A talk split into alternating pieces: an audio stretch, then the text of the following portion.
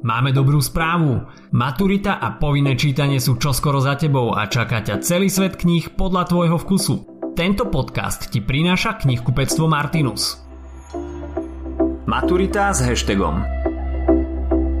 Slovenská poézia v rokoch 1945 až 1989. V roku 1945 sa svet konečne zbavil pliagy menom Druhá svetová vojna. Slovensko sa opäť spojilo s Českom. No ubehli len 3 roky od toho, čo Slovensko prestalo byť fašistickým satelitom Nemecka a komunisti prebrali v Československu v roku 1948 moc. Viacerí autori sa následne odmúčali, iní odišli do cudziny, ďalší boli dokonca aj uväznení. Poéziu druhej polovice 20. storočia tak definuje hlavne nesloboda, no aj počas nej vznikali diela, ktoré stoja za to aj dnes. Čo si v dnešnom podcaste povieme? Kým bol Milan Rúfus a Miroslav Válek? Prečo boli pre slovenskú poéziu tak dôležití? Ktorý z nich bol socialistický minister a čo ich tvorbu odlišovalo? Aké tvorivé skupiny začali vydávať v 50. a 60. rokoch? Bezprostredne po skončení druhej svetovej vojny sa básnici usilovali tvorivo nadväzovať na dve dôležité básnické zoskupenia, a to nadrealistov a katolícku modernu.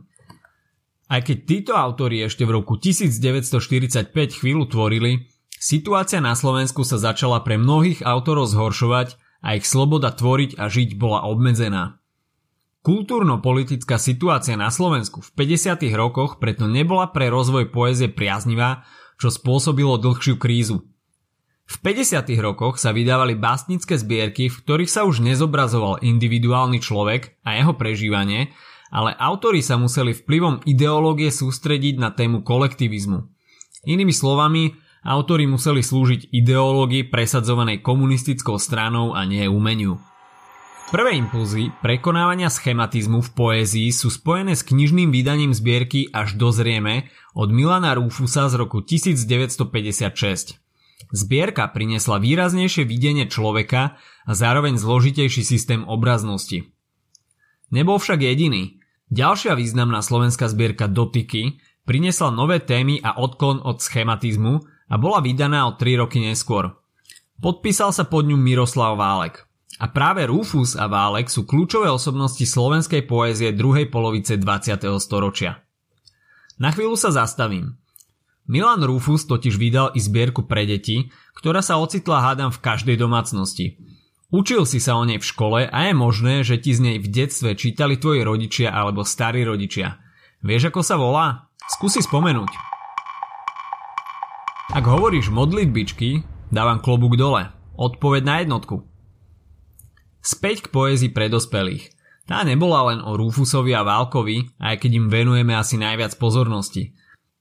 Táto dvojica vytvorila akúsi tvorivú a produktívnu atmosféru, čím dali zelenú pre vznik dvom básnickým skupinám, ktoré ovplyvnili slovenskú poéziu. Prvá skupina sa nazývala Trnavská skupina alebo Konkretisti. Ako skupina vystúpili na stránkach časopisu Mladá tvorba. Prvá skupina sa nazývala Trnavská skupina alebo Konkretisti. Ako skupina vystúpili na stránkach časopisu Mladá tvorba. Konkretisti kladli dôraz na metaforu. Nebola pre nich len prenášaním významu na základe vonkajšej podobnosti, ako ju poznáme z definícií, ale aj ako nové pomenovanie skutočnosti. Veľký dôraz kladli na jazyk básne a na estetickú funkciu slova. Medzi predstaviteľov konkretistov patrí Ľubomír Feldek, Ján Stacho, Ján Ondruš alebo Jozef Mihalkovič. Druhá skupina, ktorá predstavovala ďalší vývinový impuls, boli Osamelí bežci. Osamelí bežci vystúpili taktiež ako skupina na stránkach časopisu Mladá tvorba v 60. rokoch.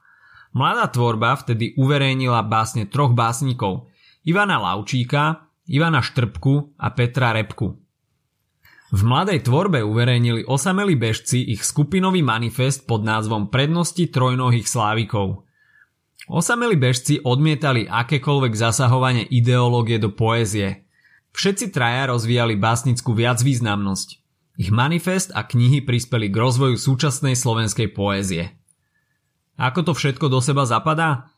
Rúfus a Válek uskutočnili prvý odklon od socialistického schematizmu, konkretisti potom zdôrazňovali estetickú slobodu poézie a básnický jazyk A obe tieto tendencie prehlbili Osamelí bežci. Celé 60. roky potom označujeme ako obdobím spoločenského a umeleckého uvoľnenia. V tomto období tvorili aj básnici ako Ján Buzáši, Štefan Strážaj, Kamil Peteraj či Lídia Vatkerti-Gavorníková. Bohužiaľ, toto priaznivé obdobie netrvalo dlho a v 70. rokoch po obsadení Československa vojskami Varšavskej zmluvy v roku 1968 nastalo obdobie normalizácie.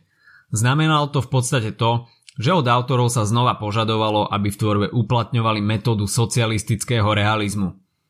Niektorí spisovatelia mali zakázané publikovať a iní sa radšej z poézie vytratili. Odmlčali sa aj Ivan Laučík, Petr Repka či Ivan Štrpka. Naopak, niektorí autori sa k myšlienke socializmu prihlasovali a tvorili texty, ktoré vyžadovala ideológia. Medzi takých autorov patril Vojtech Mihálik, ktorý bol režimom podporovaný básnik. Zaujímavá je v tomto prípade aj postava Miroslava Válka, ktorý bol počas normalizácie ministrom kultúry. No aj v 70. rokoch boli autori schopní vytvoriť pozoruhodné diela a do poézie začali vstupovať nové osobnosti. Ján Švantner, Ján Zambor, Daniel Hevier či Mila Haugová. Vráťme sa ešte k Rúfusovi a Válkovi. Obaja autori boli pre našu poéziu veľmi významní a často sa kladú voči sebe do opozície. K tomu sa ešte dostanem. Ako som už spomínal, Milan Rúfus debutoval zbierkou Až dozrieme. Medzi motívy, ktoré sa v nej objavili, boli domov, vojny, rodičia, ale aj osud ľudstva, Druhá svetová vojna či vojna v Koreji. Ďalšou významnou zbierkou je Chlapec maľuje dúhu, ktorá sa zamýšľa nad bytím a jeho pominuteľnosťou, a tiež Zvony, v ktorej oslavuje človeka z dediny, ktorý je spätý s prírodou. Určite tie z detstva známa aj tvorba Milana Rúfusa pre deti, špeciálne modlitbičky, na ktoré som sa pýtal pred pár minútami. Mimochodom, pre deti tvoril aj Válek, ktorý napísal napríklad zbierku do Tramtárie. Miroslav Válek na seba upozornil už spomínanou zbierkou Dotyky, ktorá bola výrazná svojou intimnou lyrikou, melanchóliou, smútkom zo spoločenskej situácie. V zbierke Príťažlivosť sú výrazné viac významné texty, ktoré opisujú psychické problémy, občas dokonca strieda lyriku s epikou a do básni vsunie príbeh. Intimnú lyriku vydal v zbierke Milovanie v husej koži. Čo teda týchto na prvý pohľad odlišných básnikov spájalo? Spoločne mali, a to aj napriek Válkovej neskoršej funkcii ministra, že odmietali písať metodou socialistického realizmu a stvárňovať kolektivizmus. Sústreďujú sa na človeka ako jednotlivca, opisujú ho aj s jeho problémami.